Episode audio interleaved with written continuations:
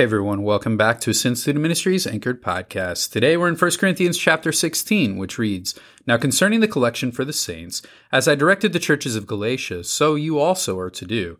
On the first day of every week, each of you is to put something aside and store it up, as he may prosper, so that there will be no collecting when I come. And when I arrive, I will send those whom you accredit by letter to carry your gift to Jerusalem.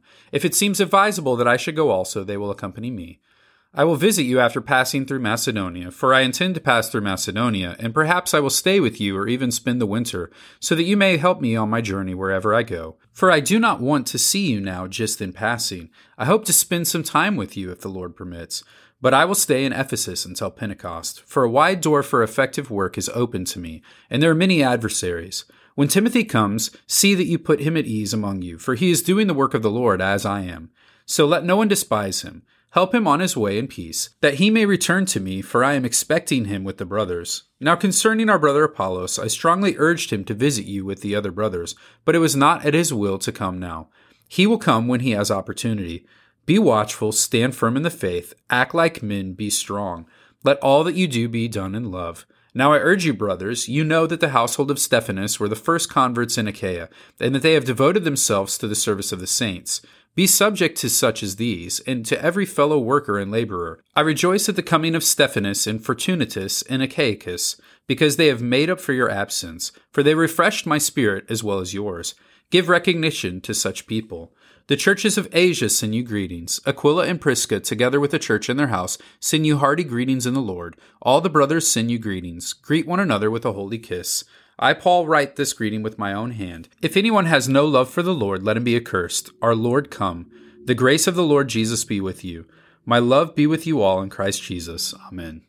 As we get here to chapter 16 of 1 Corinthians, we actually wrap up the entire book. And so when Paul is trying to wrap this up, he does a lot of the things that we would normally see in these letters in terms of giving some greetings and talking through the personal situations that he needs to address with this church. So while this chapter is very much descriptive, there is one really huge part that I would like for us to focus in on today. And we see that in verses 13 and 14.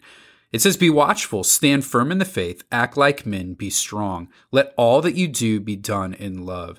And so I really take this as the biggest thing that Paul is trying to say to this church as a whole to be watchful, to take care what they hear, and to look at that through the lenses of Scripture as he is displayed in this entire book on how they're supposed to react to these thoughts these people, these teachings, these practices, these traditions that are taking place in Corinth. So they're to watch them. They're to stand firm in the faith. They're not to waver from what it is they have been taught. They're not to look to adjust to the things around them. They're not to look to seek to appease those others who are coming in. They're not to do anything aside from what they have seen in the foundation of their faith.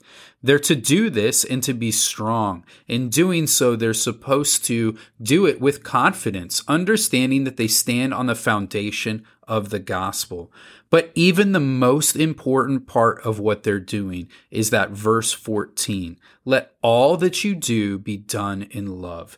Everything that they're supposed to be doing is to be characterized by the selfless sacrificial love that they've talked about here in this book, because that's not been present. Much of what they have seen in the church has been done at the expense of others rather than for the purpose of serving one another in love. And so, as he charges them to continue to act in love, what he's really saying is this will be what allows you to be the gospel light in your city. This will be what allows you to cover up the sins and the weaknesses in the different discussions and dissensions and the relational drama and the other things that are happening in the church. This will allow you to do that because love covers a multitude of sins.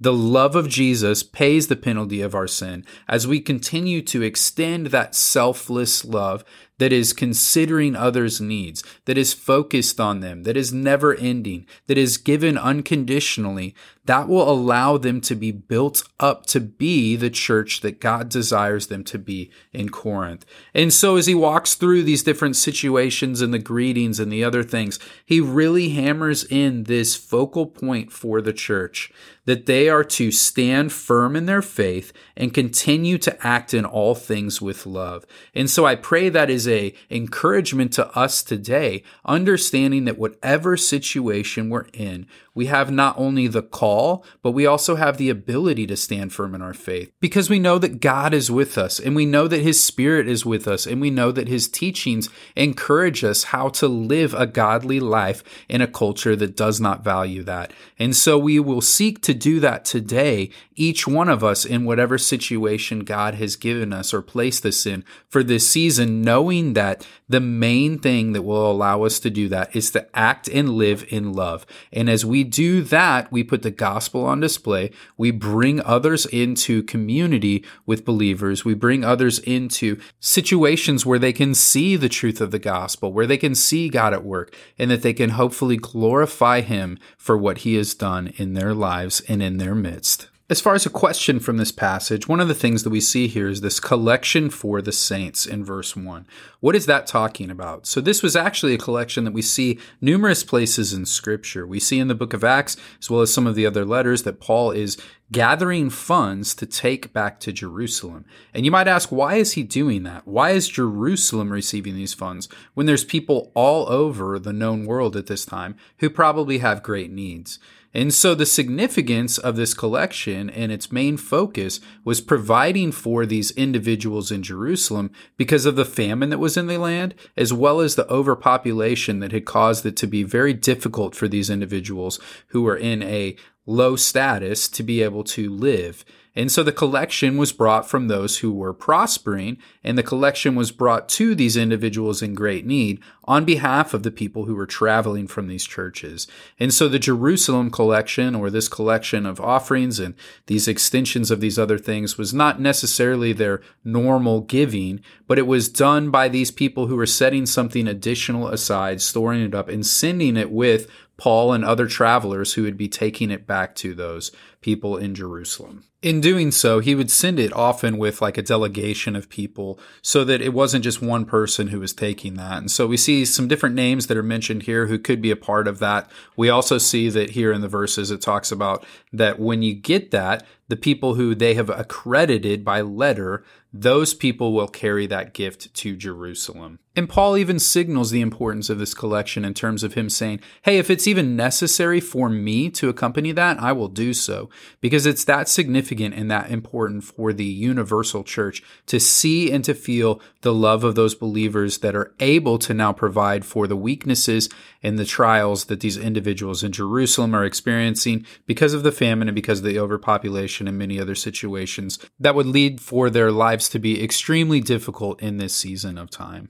So we want you to look at other things in this chapter that might be questions. Maybe you want to look into some of the people that are mentioned here or some of the other topics that he talks about as you do so, the desire is always to be searching and seeking God's word for how he reveals himself to us, how he calls us and draws us to himself, and how he desires for us to live in obedience to the way he reveals himself. A quick note here before we do send you guys off today is that we are going to be pausing this study for the month of December as we're asking all of our people who have been following along to participate in the Advent emphasis that our church is doing collectively. One of the reasons that I ask that is because I want to make sure that we're all pausing and we're all taking a time to do this together as a whole body of believers. Because when we're all studying the same thing, when we're all focused on that together, when we're all devoting ourselves to studying God's word in the same passages, it's allowing us to focus our discussions and it's allowing us to focus our ability to see how God is calling us as a individual community of believers to be living on mission for him. And so we'll be pausing this and we'll come back the start of the new year with our next book. We'll be jumping into Second Corinthians. And so you'll notice that we won't have podcasts here for the month of December as we are in this Advent season and as we are seeking to allow our people who have been devoting themselves to following this to doing that same activity with what we are called to do here in this Advent season with the different things that the church will be providing. And so look for those in the coming days. Look for an explanation of that here on Sunday.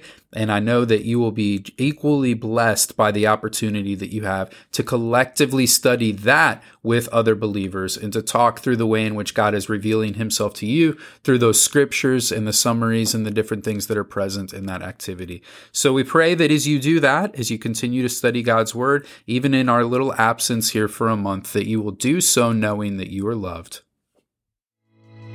You